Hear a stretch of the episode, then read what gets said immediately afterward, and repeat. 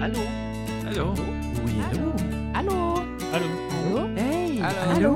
Allô? Allô? Allô? Eh, allô, Maillardville? Allô Mayerville, un balado produit et réalisé par la Société francophone de Mayerville à Coquitlam en Colombie-Britannique. Tendez l'oreille et écoutez vibrer notre communauté francophone et francophile à travers des entrevues et des chroniques préparées par notre équipe de bénévoles. Bonjour à toutes et à tous. En commençant, nous reconnaissons que la Société francophone de Mayerville se trouve sur le territoire traditionnel, ancestral et non cédé de la Première Nation, Coquitlam. Nous les remercions de continuer à vivre et à prendre soin de ces terres, ses eaux et tout ce qui s'y trouve. Je suis Geneviève Carlefebvre et aujourd'hui je suis avec Kasra Tariri, Benoît Brisson, Alexandre Frébin, Ale Iman Pana, qui est responsable de la communication ici à la Société francophone de Mayerville. Pour l'épisode de septembre, Ali vous présentera les actualités de la Société francophone de Mayerville. Ensuite, Casra nous parlera de la passionnante aventure d'une nouvelle année scolaire qui commence. Benoît vous a préparé une chronique à propos de l'aquarium de Vancouver et Alexandre nous parlera de la journée de la vérité et de la réconciliation. En commençant, je veux vous présenter Ali, qui se joint à l'équipe du podcast d'Allo Mayerville. Elle est également en charge des communications et du développement communautaire ici à la Société francophone de Mayerville. Donc, bienvenue Ali. Bienvenue, Ali. Merci. Bienvenue. On est vraiment chanceux de t'avoir avec nous. Ali, tu vas nous présenter aujourd'hui les actualités de la Société francophone de Mayerville. Vas-y, on t'écoute. Bonjour Geneviève, bonjour à tous. Je suis heureuse d'être ici. Et aussi, ça me fait plaisir de travailler avec la Société francophone de Mayerville. Alors, en septembre, la Société francophone fait sa rentrée. On travaille dur pour proposer une belle programmation culturelle et communautaire aux francophones et francophiles avec Tri-Cities. Ce mois-ci, nous célébrons le 114e anniversaire de la communauté de Mayerville et 40e anniversaire de notre belle société de Mayerville. Pour l'occasion, nous organisons un moment convivial le dimanche 24 septembre de 13h jusqu'à 16h au bureau de la Société francophone de Mayerville avec de la musique, des gâteaux et du café. Tous nos auditeurs sont invités à nous rejoindre. Retrouvez toutes les informations sur notre site mayerville.com. Et aussi, les cours de français débuteront la semaine du 25 septembre. Nos inscriptions à la session automne sont ouvertes. Simplement, prolongez sur la page cours de français de notre site et vous pouvez y trouver toutes ces informations. Aussi, on a le programme de Scout francophone de la Colombie-Britannique qui correspond des aventures et des défis pour les jeunes de 7 ans plus.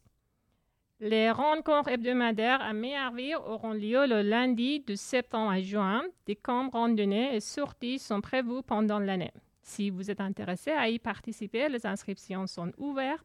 La soirée inscription est à 18h30 jusqu'à 20h au 315 rue Walker Coquitlam, lundi 18 septembre. Lundi 18 septembre, si vous avez des questions, vous pouvez contacter scout.mearville@gmail.com. Et en plus, si vous aimez chanter dans la communauté francophone et apprécier le français, alors les écoutes de Pacifique vous invitent à rejoindre lundi 11 septembre. Et alors, l'adresse courriel à contacter info les du Pacifique.info. Et enfin, comme toujours, on suivi le club de lecture pour l'édition 2023-2024. Alors, notre club de lecture propose une nouvelle liste de lectures afin de vous prolonger dans les belles aventures et de découvrir de nouveaux auteurs. La rencontre du mois de septembre sera 25 septembre. Vous pourriez jeter un œil sur la page des activités sur notre site. Ainsi, n'hésitez pas à nous écrire ou à nous appeler au 604 5 à 5 70 70 pour vous rejoindre à nous.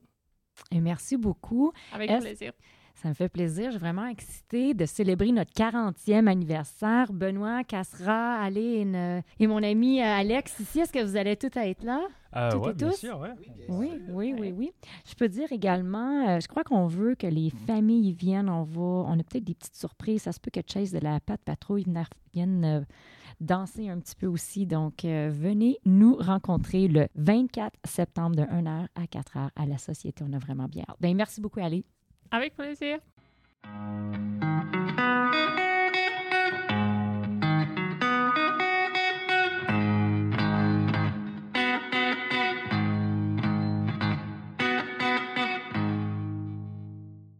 Maintenant, nous allons passer à notre chronique avec Casra. Casra, vas-y, on t'écoute. Début de septembre, c'est le temps, l'école commence. Salut Geneviève et bonjour à tous. Le début d'une nouvelle année scolaire marque le début d'un voyage remarquable rempli de connaissances, de croissance et de possibilités infinies. En tant qu'élève, je réfléchissais à mes résolutions pour cette année scolaire et à ce que pourrait signifier une nouvelle année scolaire. Comment me lancer dans cette aventure avec une envie de découvrir de nouvelles métiers, de rencontrer des enseignants inspirants, de forger des amitiés durables je vais partager avec vous ce que je considère comme la signification du début d'une année scolaire et les opportunités qu'elle offre pour le développement personnel et académique. 1. Un niveau de départ. La rentrée scolaire nous offre la possibilité de prendre un niveau de départ. C'est l'occasion de laisser derrière nous les défis ou les déceptions du passé et d'aborder la nouvelle année avec un optimisme renouvelé. En faisant table rase du passé, nous pouvons nous fixer de nouveaux objectifs, viser l'excellence et tirer les meilleures parties des possibilités académiques qu'ils offrent à nous. 2. Curiosité d'exploration. Le début d'une année scolaire crée une atmosphère de curiosité et d'exploration. En entrant dans les nouvelles salles de classe et en découvrant des sujets peu familiers, nous sommes encouragés à poser des questions, à approfondir des sujets et à élargir nos compréhensions du monde qui nous entoure. Cet esprit de curiosité nous permet d'élargir nos horizons et de développer un amour de l'apprentissage tout au long de notre vie. 3. L'épanouissement personnel. Chaque année scolaire offre des opportunités uniques de développement personnel. Nous sommes exposés à diverses perspectives, idées et défis qui forgent notre personnalité et renforcent notre résilience. Le début d'une année scolaire nous permet de réfléchir à nos réalisations intérieures, d'identifier des domaines à améliorer et de fixer des objectifs personnels pour renforcer nos compétences, nos talents et nos valeurs. 4. Créer des liens et des amitiés. La rentrée scolaire est un moment propice à la création de liens et d'amitiés. Nous retrouvons d'anciens amis et nous nous en faisons de nouveaux, tissant ainsi des liens qui peuvent durer toute une vie.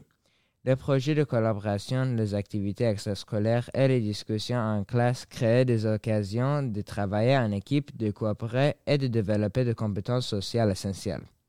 Ces liens enrichissent non seulement notre expérience éducative, mais créent également un système de soutien qui nous aide à relever des défis et à célébrer la réussite. 5. Sortir de sa zone de confort. Une nouvelle année scolaire est l'occasion de sortir de nos zones de confort et de vivre de nouvelles expériences. Que ce soit en participant à une prise de parole en public, en rejoignant un club ou en jouant un rôle de leadership, nous avons la possibilité de découvrir nos talents et nos passions cachées. Saisir ces opportunités favorise l'épanouissement personnel, renforce la confiance en soi et nous prépare pour les efforts futurs. 6.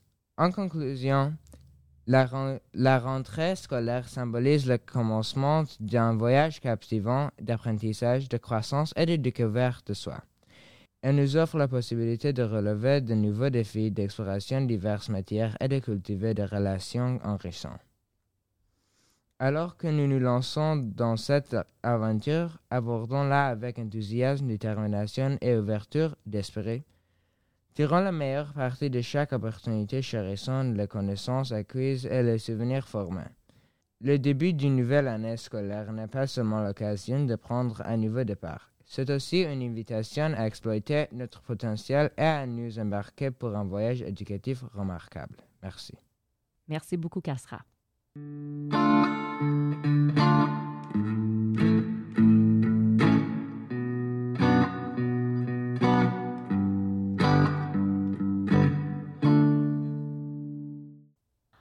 Plus de la rentrée scolaire, le mois de septembre est un mois qui est rempli de choses amusantes et à apprécier. Les premières feuilles d'automne commencent à changer de couleur et créent un magnifique paysage. Le festival, tous les festivals de la récolte et des marchés fermiers offrent une variété de délicieuses saveurs automnales. Personnellement, euh, je vais souvent dans l'Okanagan à ce temps-ci de l'année, donc j'en profite, j'arrête dans les marchés et j'achète beaucoup de légumes, euh, je fais du canage de tomates et également plein de bonnes sauces pour mon année. Donc, euh, présentement, les prix sont vraiment bien. Par la suite, les journées commencent à devenir plus fraîches, ce qui signifie que vous pouvez en profiter avec euh, sortir avec des boissons chaudes comme le cidre de pomme et un petit chocolat chaud pour aller prendre une petite marche dehors, c'est toujours le fun. Le ciel en septembre est souvent clair, ce qui fait une période géniale pour observer les étoiles. C'est également le mois de la mode automnale, alors c'est le moment de sortir vos vêtements confortables et élégants. Et en terminant, les événements sportifs reprennent, ce qui signifie que vous pouvez assister à des matchs passionnants ou peut-être participer vous-même. Donc, euh, il faut profiter au maximum de ce beau mois de septembre amusant.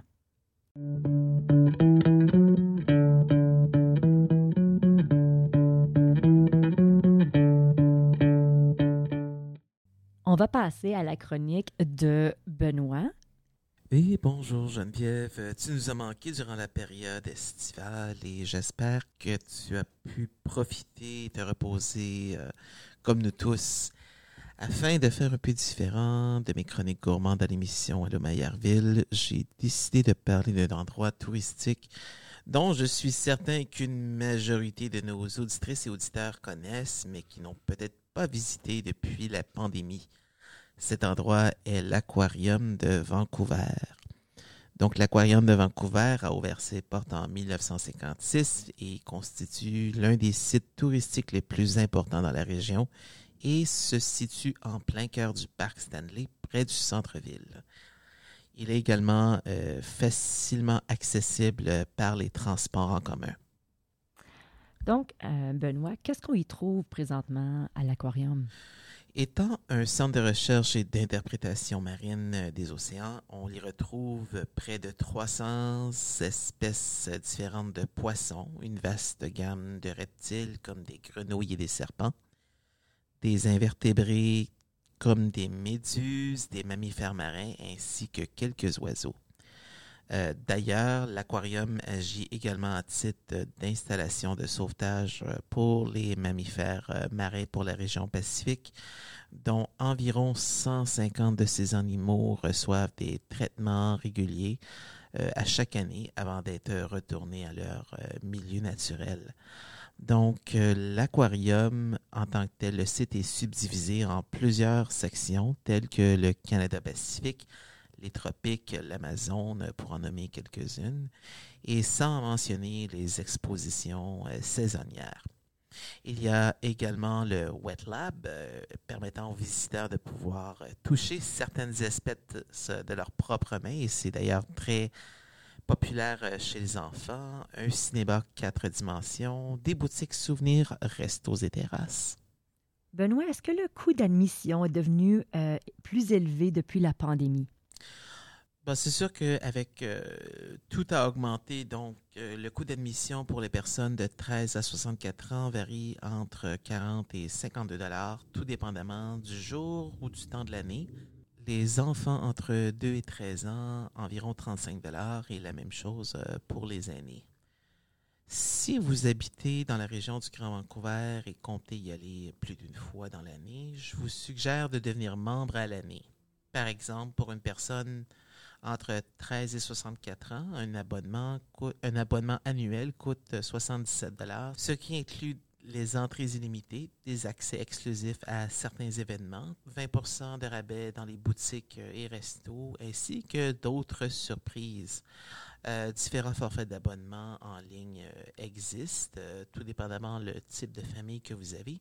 Et je vous invite à visiter le www.vanaaqua, donc V-A-N-A-Q-U-A.com, pour de plus amples renseignements. Et pour conclure, bien que l'aquarium ait été acquis par le groupe Henschel Enterprises, il faut se rappeler qu'il demeure toujours un organisme à but non lucratif à la recherche de bénévoles. Ceci est une belle opportunité aux étudiantes et étudiants avec un profil en biologie. Très intéressant, Benoît. C'est le fun de savoir que les étudiants peuvent euh, s'impliquer encore avec la- l'Aquarium de Vancouver. Un grand merci à toi. Merci.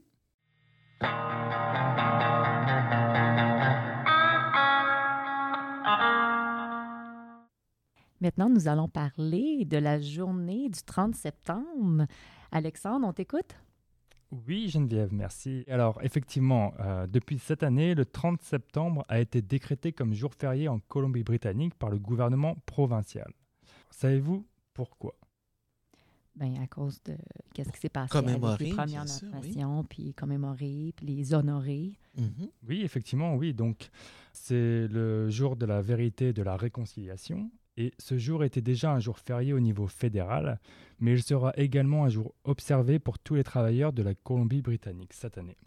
Le 30 septembre 2021 était la première journée nationale de la vérité et de la réconciliation, une journée qui coïncide avec la journée du chandail orange, qui, elle, a commencé en 2013 avec l'association à but non lucratif Orange Shirt Society.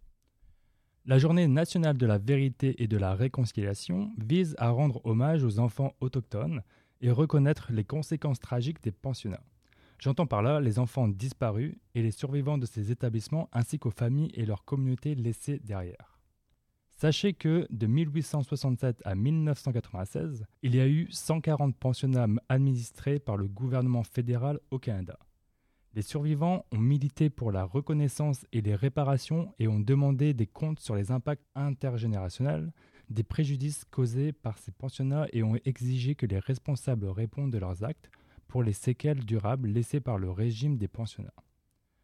Leurs efforts ont mené à 4 points la convention de règlement relative aux pensionnats indiens, la présentation d'excuses par le gouvernement, la création de la commission de vérité et réconciliation, et enfin la création du Centre national pour la vérité et la réconciliation.